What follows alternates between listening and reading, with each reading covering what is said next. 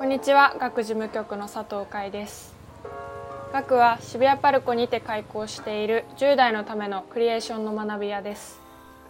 そんな学が運営するこの番組学人では第一線で活躍するいろんなジャンルのクリエイターと10代が語り合い自分と違った考え方に触れ新しい学びとクリエーションについて考えていきます。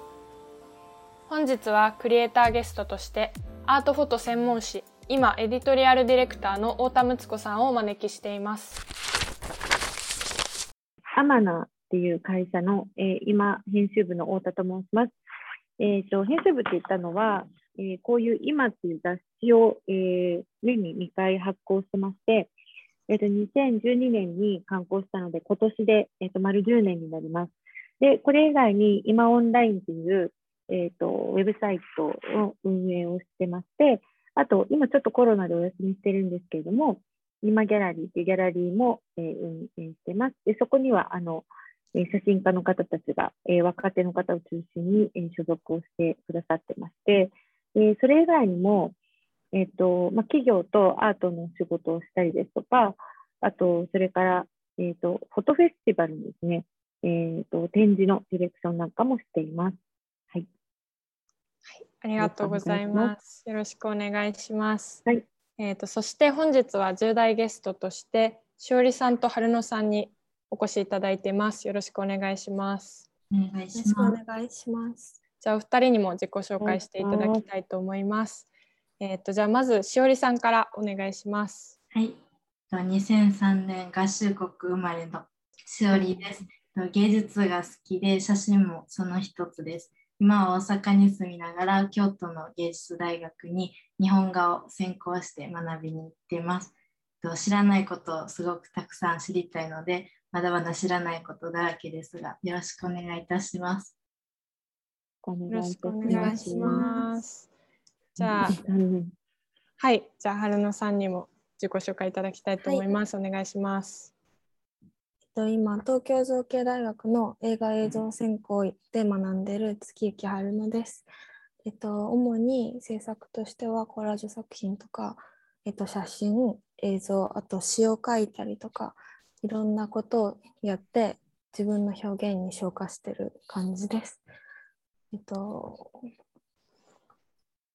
映像を作ることをこれから少し特化していこうと思ってこれからちょっと中編の映画を撮ろうと思ってます。よろしくお願いします。お願いします。と2人ともあの自分でコンペに出したりとか展示をしたりとか、うん、あのすごく精力的に活動されてるお二人であの質問も今日あのかなりたっぷり いただいているので早速、ね、はい質問に行きたいと思います。じゃあ最初、はい、しおりさんから今回太田さんにどんなこと聞いてみたいですか？はいまずはいい写真っていうのはどのような風であると考えるでしょうか？壮大な質問です。いや本当ですよね。うん、はい、私も一言では答えられないんですけども、なんかやっぱり写真ってすごくこうまあ、メディアなので、あのいろんなものとこう結びつけられるじゃないですか。ファッション、ファッション写真もあれば、報道写真もあれば、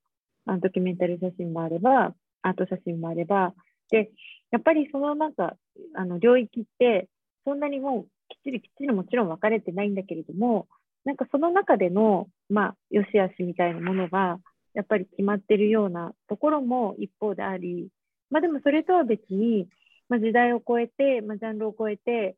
いい写真っていうのは、まあ、人にこう響くような写真っていうのは、まあ絶対的にあるとは思うんですけれども、まあ、それで言うと、私、時々その審査員みたいな、あの、フォトコンテストとかアワードとかの、あの、あとポートフォリオレビューとか、あの、依頼されることがあるんですけれども、やっぱりこう自分がわからないジャンルの写真っていうのもあって、例えばすごいこうテクニックを競うような、割とそういうこう写真のコンテストとかだと、その良し悪しっていうのは、まあ、私はあんまりわかんないんですね。そのすごくカメラのテクニカルなことにすごく詳しいわけじゃないので、こう社会深度がなんとかで、こうピントがどうのこうのみたいな、これはカメラレンズ何使ってるんだみたいな、そういうことはまあやっぱりわからないので、そういうところの良し悪しみたいなのと、まあ、例えばアートの写真のあの、良し悪しみたいなものって、やっぱりちょっと基準が違うと思うんですよね。だから、なんかこう、あと例えば、じゃすごいネイチャーの写真とかの良し悪しみたいな、時々、あの、見てほしいって言われるんですけど、それも実はさっぱりわからなくて、なんか自分なりの基準ではいい写真だなって思うけれども、果たしてそのジャンルでそれがいいって言われているかっていうと、ちょっとそこの基準とずれてるだろうなと思いながらだったりするんですけれども、まあ、アート写真っていう、まあ、その私がずっとやってきているジャンルに特化して言うと、やっぱりその、あ例えば広告写真だとか、ファッション写真だとかっていうのは、依頼主がいて、それで成立するような、まあ、写真もあるじゃないですか。そこの良し悪しっていうのはやっぱり、あの、きちんとそのお客さんの要望に応えられて、クライアントの要望に応えられていて、それからそれが、えーと、売りたい相手のそのお客さんに、えー、届くもの、まあ、それがきっといい広告写真ということなんだと思うんですけれども、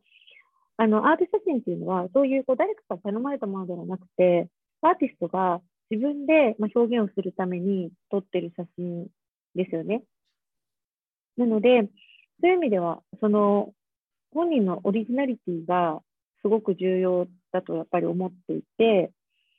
何者の真似でもなく、やっぱりその人にとっての必然性のあるテーマとか被写体をその人の、えー、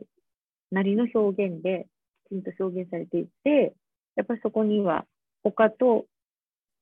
の、他の表現とは、他の人の表現とは、やはり違う何か強いオリジナリティがあるっていうことがやっぱりすごく重要だなと思ってます。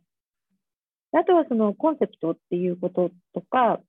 そのテーマっていうことが、やっぱり自分で考えていることと、それが写真を通じて人に伝わるっていうことって、これ結構まあ難しいことじゃないですか。例えば言葉でも、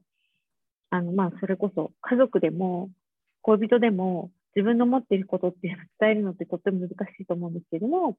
それをやっぱりビジュアルを介して、しかもビジュアルで言葉じゃないので、まあ、世界中の誰にでも通じるとしたら、それが自分の伝えたいことが伝わっているかとか、いうことも、やはり、あの、まあ、それは最低限かもしれないですけども、まあ、クリアできてるかとか、まあ、そこにオリジナリティがあるかとか、それからそこのテーマが、やはりこう自分に必然があるかとか、そういうなんかいくつかのあのものがこう重なって、まあ、いい写真で生まれてくるんだろうなっていうふうに思っています。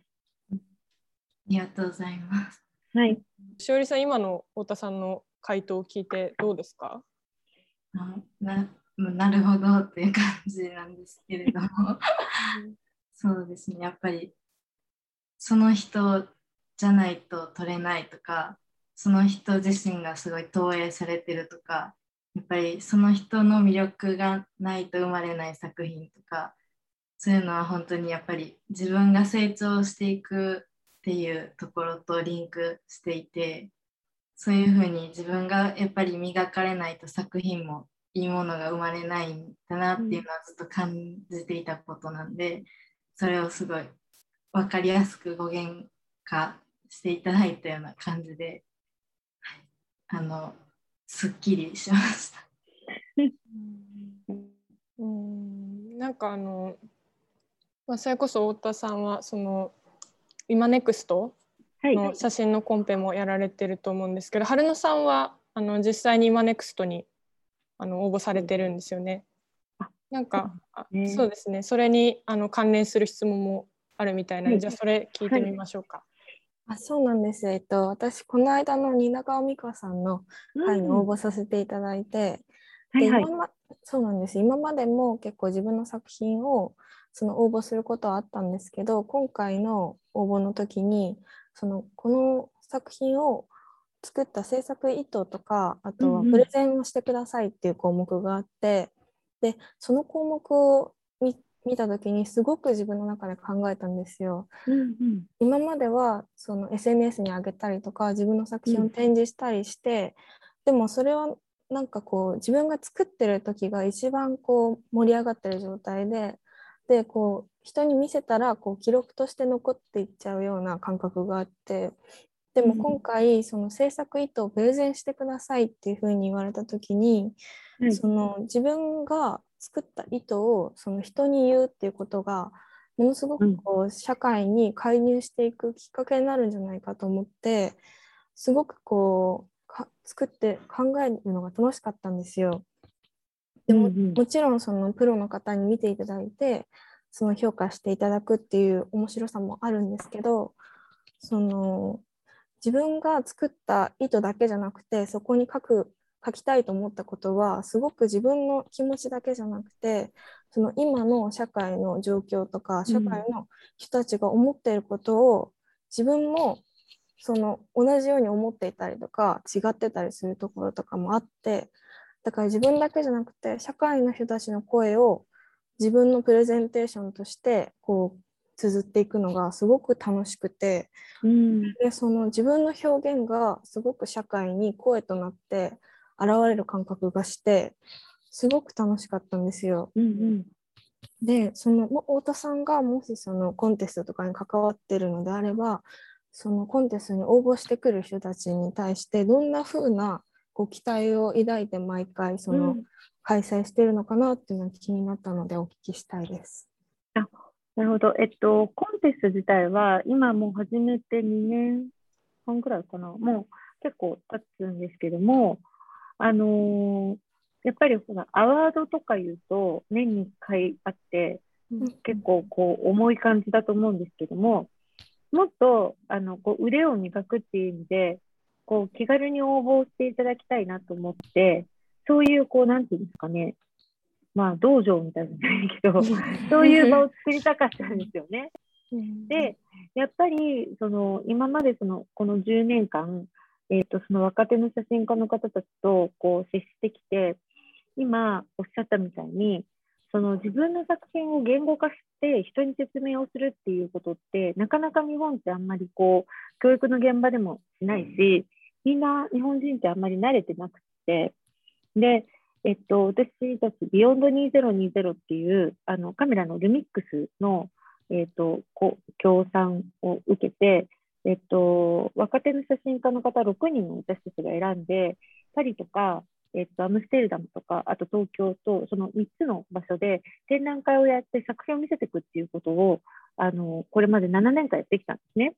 で、その中ですごく良かったのが、その人たちを選んでただ展示をするっていうだけじゃなくて、で彼らは、まあ、自分の手で、えっと、作品を学装して展示をするっていうことをまず考えるっていうことで、3箇所でやるので、こう場所も全然違うから、展示の方法を3回考えなきゃいけないっていう、そういう訓練にもなるし、まず何より、その海外に行って、まあ、あと国内もですけど、今までそういう体験がないのに、そう他者に対して、初めて見に来たお客さんに対して自分の作品を説明しなきゃいけないんですね。で、あとそのカタログとかも作るから、そこでも、えー言葉できちんとステートメントをあの表さなきゃいけないし、そういうことをやっていくうちに、みんなすごい変わっていくんですよ。まあ、すごいシンプルな言葉で言えば成長していくっていうことだと思うんですけれども、なんかこう鍛えられていくんですよね。で、今までその感覚的にこれがいいな、好きだから撮ってるとか、これが面白いと思って撮ってるとか、自分でこういうコンセプト定めて撮ってるっていうふうにみんなやってるんだけれども、でもそれが人の反応を受けて、いろんな反応が返ってくるわけですね。いろんな質問が来たりとか。そうすると自分の作品をもう一回違う視点で考えるじゃないですか。そうすると、あれ、じゃあこの作品ってこう並べてたけど、もっとこういうふうにした方がいいのかなとか、あ、こういう要素が足りなかったんだなとか、あ、人はこういうふうに受け取るんだから、こういう見せ方ってあんまり良くないのかなとか、いいの、いいんだなとかっていうことが、こう、本当に強くなっていくっていうか、こう、いろんなことを考えながら、あの、鍛えられていくんですよね。だからきっと今、すごく活躍している写真家の方たちっていうのは、それをもう何年も何年も繰り返して、そうやって作品を作ってるから、撮るだけじゃなくて、やっぱり自分で、えー並べることも考えたり、そのキュレーションするっていうか編集するとか、そういうことを経て、人に見せて、フィードバックをまたもらって、また撮ってっていうことをずっとこう繰り返していくっていう、そのぐるぐるぐるぐる、こう、循環させていくっていうかな、そうやっていくうちに、自分がやりたいこともすごくはっきりしていくし、で、自分が、の、まあ、いいところも悪いところもわかるし、それから人にどうやったら伝わるかっていうこともわかるしっていう、まあ、そのなんか訓練ってすごい必要だなって思うんですよね。で、自分で好きな写真を好きなように撮ってるだけだったらいいんだけれども、人に見せたいっていうことはやっぱり人に伝えたいっていうことだから、あのどうやったら伝わるかって考えることってすごく重要だと思うので、それはまああの写真の表現もそうだし、言葉もそうだと思うんですけれども、あのそういうことをたくさん若いうちに、まあ、体験していただくといいし、あのと思って、まあ、コンテストを始めたんですよね。だからすごい若い方たちが応募してくださるために、本当に応募料も2000円とかってすごく低額にしてるし、だから、あのそうやって繰り返し、いろんな審査員の方がいらっしゃるじゃないですか。そういう方たちに見てもらう。それから、まあ、入賞すればコメントもらえる。例えばそのポートフォリオレビューでも全然いいんですけれども、そういう機会をなるべくたくさん作れるといいなと思って、なかなか展示っていうのは難しいと思うんですけども、コンテストとかポートフォリオレビューだったら応募できるじゃないですか。そう思ってやってます。うん、いやでもなんかその、自分で撮ってるだけじゃなくてそれを外に、まあ、社会に対してこう出してなんかそれが、うん。まあ、その太田さんもインタビューの中でも結構ビジュアルコミュニケーションっていう言葉とかも、はい。あの使われてると思うんですけどなんかその何か出すとそれが返ってきてなんかそれの繰り返しでっていうのはなんかその春野さんのさっきの今ネクスト応募した話もそうですしなんかすごく、うん、うんうんつながってくる。さっきのすごい春野さんのお話、いい話だなって思ったのが、やっぱり自分がそこ社会とつながっていくっていう感覚を持てるって、すごくあの写真を見せるっていう行為に、やっぱり、なんていうのかな、すごくこう、意味があることだと思うので、なんかその体験をしてもらえたっていうのは、すごくこう、嬉しいことだなと思って、うん。ありがとうございました。すごい素敵なお 素晴ら話しい。うん、なんかあの、今の話でちょっと私しおりさんにも聞いてみたいなと思ったのがしおりさんあの結構展示とかを自分でされたりとかもしてるじゃないですか、なんかその中でまあさっき太田さんもおっしゃってたそのまあ写真の見せ方なんかまあどういうふうに並べるかとかどういう大きさでプリントするかとかそういうことって展示する時やっぱ結構考えると思うんですけど、うん。なんかそういうのってどういうその展示する時どういうことを意識して写真並べたりとかしてますか？あーなんか最初にすごいコンテストとかであのこういうオンラインじゃなくてこういうなんか学装したものをあの物をこう提出しないといけないみたいなそういう風なものはなんか私絵画もやってるんですけどうん、大きくないとそもそもこう審査対象にならないみたいな、まあ、雰囲気なんですけどそういうわけではないんですけど小さい作品にすごいこう目がいかない風潮がある風に若いそういう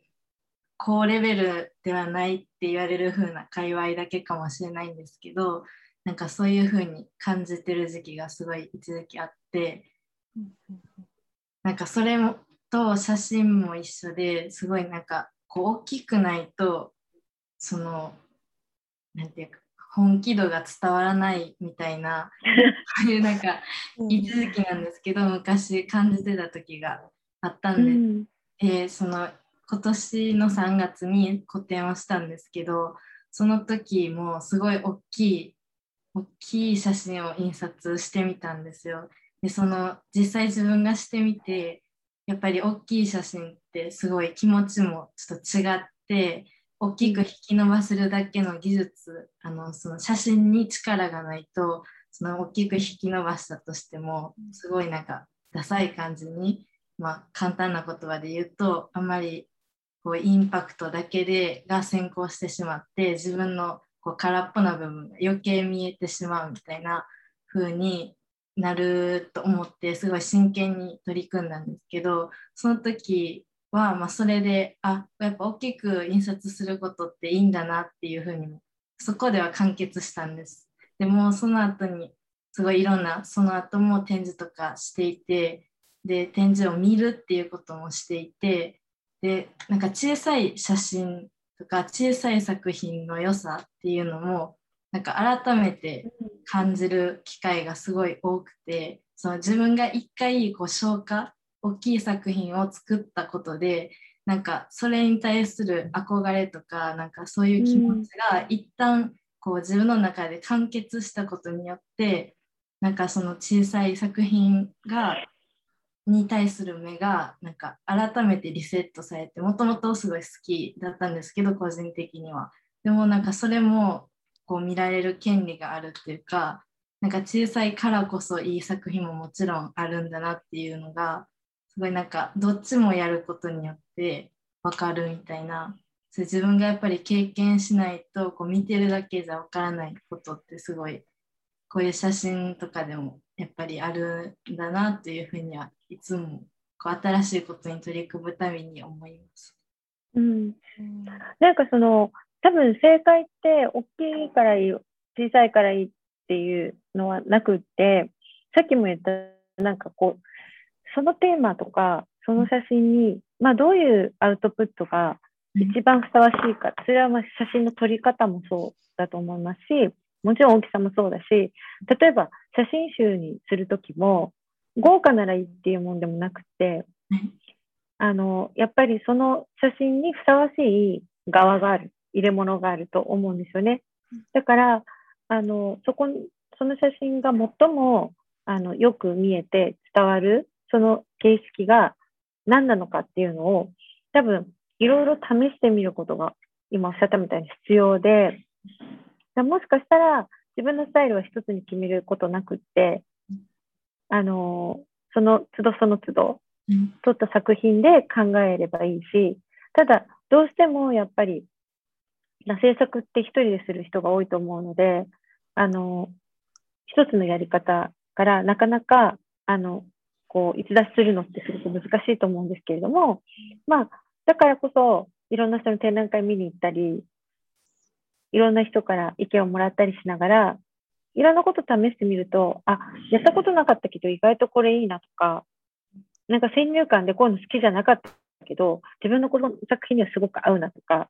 そういうのってあると思うんですよね。だから、大きくしてたけど、ちっちゃく焼いてみたら、意外とこの作品には伝わることがあるなとか、なんかそれは本当に自由に、やっぱり柔軟にやっていった方がいいなっていうふうに思います。あなんか私も聞きたいんですけど、うん、その今度2月に私も代官山で個展をするんですけど、はい、なんかその太田さんが今まで見てきたこう個人の展示の中でそのこういう見せ方面白かったみたいな印象があったら教えてもらいたいんですけど、うん、それ聞きたい。うん、もう本当にいろいろななんか、例えばじゃあそのこう、こういう固定概念で、規制概念で、こういうものって大体もう決まってるようなことって結構あるじゃないですか。だから昔で言ったら、その写真って、えー、プリントして、まあ、学装するっていうもので、壁にかけてやってっていう。で、さっき、大きくないとっておっしゃったんですけど、写真がこんなに大きくなったのって多分ここ数十年なんですよね。だから写真歴史で160年ぐらいあるとしたら、やっぱりあの制作の限界で、あの本当にその大きさでしか、当倍にしかプリントできなかった時代は、小さな作品しか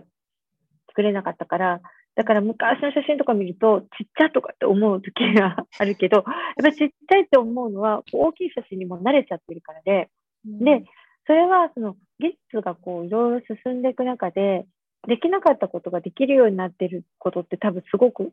多いと思うんですよね。別にそれ写真に限らず。で、特に写真は、あの、テクノロジーと、まあ、あの、かなりこう、一緒に歩んでるじゃないですか。まあ、カメラ自体もそうやってすごく進化してるし、プリント自体もすごく進化してるし、だからさっき言ったそのフォトフェスティバルっていうのやってますって言ったと思うんですけど、フォトフェスティバル多分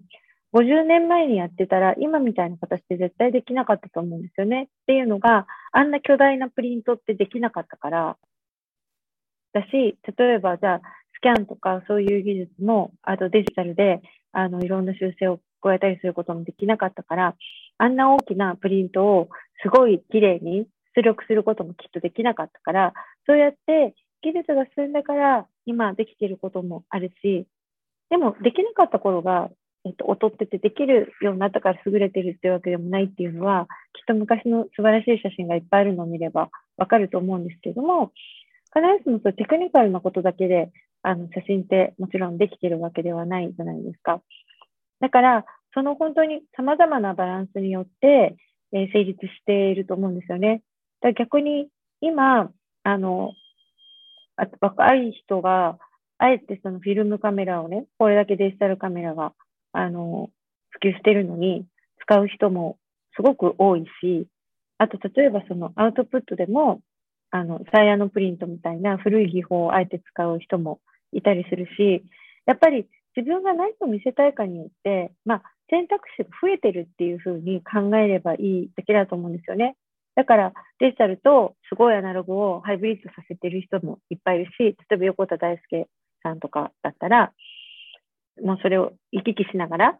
一つの作品の中で、こう、両方やってる人っていうのも今いっぱいいるじゃないですか。だからそれが一番自分の表現がしやすい手法は何かっていうのを探し出せればいいんだと思うんですよね。だから、なんか面白いあの展示っていうのは、たびたびあると思うんだけれども、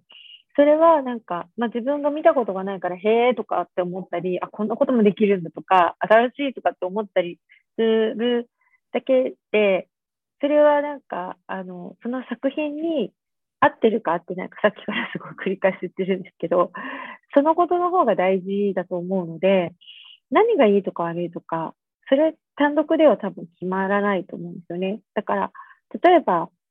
まあ、大きさの話もそうだし、こんなに写真が大きくなったって本当にここ数十年のことだし、例えばティルマンスがあのクリップでこうやって止めて展示するようなのを見たときは、あ、拡張しないとこんなクリップとかで止めちゃうんだ、おおとか思って、すごい新鮮だったけど、もう今それすごい普通になってるじゃないですか。うん、そうやって、どんどんどんどんみんなが、あの、新しい、まあ、え、写真でこんなことやって大丈夫みたいなことも、あの、最初にやる人がいて、まあ、それはどの業界でもそうだと思うんですけど、あの、それを、まあ、いろんな人が自分なりに取り入れて消化していってっていうことで広がっていって、でもまた新しい表現ができてとか、ハイブリッドしていく人が現れてとかっていうことの繰り返しだと思うので、だからいろんなものを見て、やっぱり自分の表現にふさわしいものを取り入れていくっていう、なんかそれしかもうないかなっていうふうに思ってます。うんだから、例えばうちのあのギャラリーに所属している藤原聡さんとかは、あの、全然学装して平面の作品じゃなくて、ターポリンっていう、なんていうの、ちょっとビニールの厚手の素材があるんですけど、よくなんだろう、工事現場とかでこう、あの、幕が張ってある、ああいうような素材に、すごい大きくプリントして、それをもうくしゃくしゃくしゃってやって、それでこう、立体的なインスタレーションをするんですけれども、でも彼はやっぱりその写真にすごくこだわりがあるので、あの、まあ、ほほとんどその現代アートの領域だと思うけども、そういう人もいるし、この間見たその磯谷さんっていう方は、あの、写真はもう本当に iPhone で撮った写真で、でも学装すごくユニークな学装をして、しかも、なんか蜂蜜をこう、とガラス玉の中に入れたものと一緒にインスタレーションしたりとか、まあみんな本当にいろいろだから、あと例えば知ってると思いますけど、そのネルホルとかだったら、写真をこう200枚も重ねて、それをこうカッターで切って、こう層みたいにしていくとか、まあ、あんなことって、本当に数十年前は、えー、これ写真なのみたいな感じだったと思うけれども、今やっぱり写真って本当に様々な、まあ本当にメディアだから、それをどういうアウトプットするかっていうのは、あの、すごく自由だし、そこをこう、どうやってチョイスするか、まあ、選択肢が多いとなかなかチョイスも難しいかもしれないですけど、でもすごくそれが、まあ、制作の楽しさでもきっとあると思うし、まあ、皆さん、今はほら、情報がいっぱいあるから、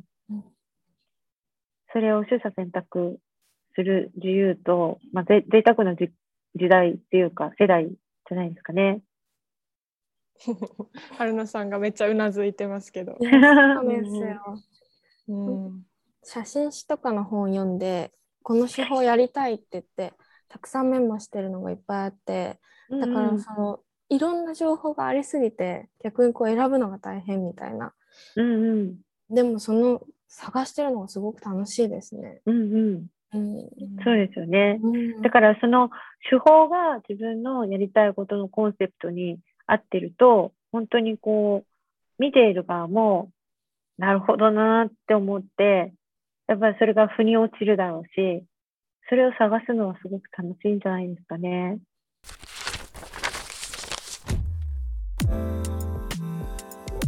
今回はクリエイターゲストにアートフォト専門誌今エディトリアルディレクターの太田睦子さんをお招きし10代ゲストの春野さんしおりさんとともに対談していきました。いい写真とは何なのか作品の見せ方ってなぜ大事なのか写真家を志す10代ゲストのそんな質問を通して写真表現の本質に迫るような対話が繰り広げられた前編。誰でも撮れる身近な存在だからこそ写真家を目指そうとすると先が見えない不安もある。そんな10代の思いに誠実に応えてくれる太田さんの言葉は写真に限らず表現活動を行う全ての人に勇気を与えてくれるようでした。次回11月17日に公開予定の後編では日本と海外での芸術の捉え方の違いやさまざまな表現方法が広がっていく中での写真表現のこれからについてさらに会話が深まっていきます。また今が主催する写真の芸術祭浅間フォトフェスティバルは現在小諸にて11月21日まで開催中です。興味のある方はぜひ足を運んでみてください。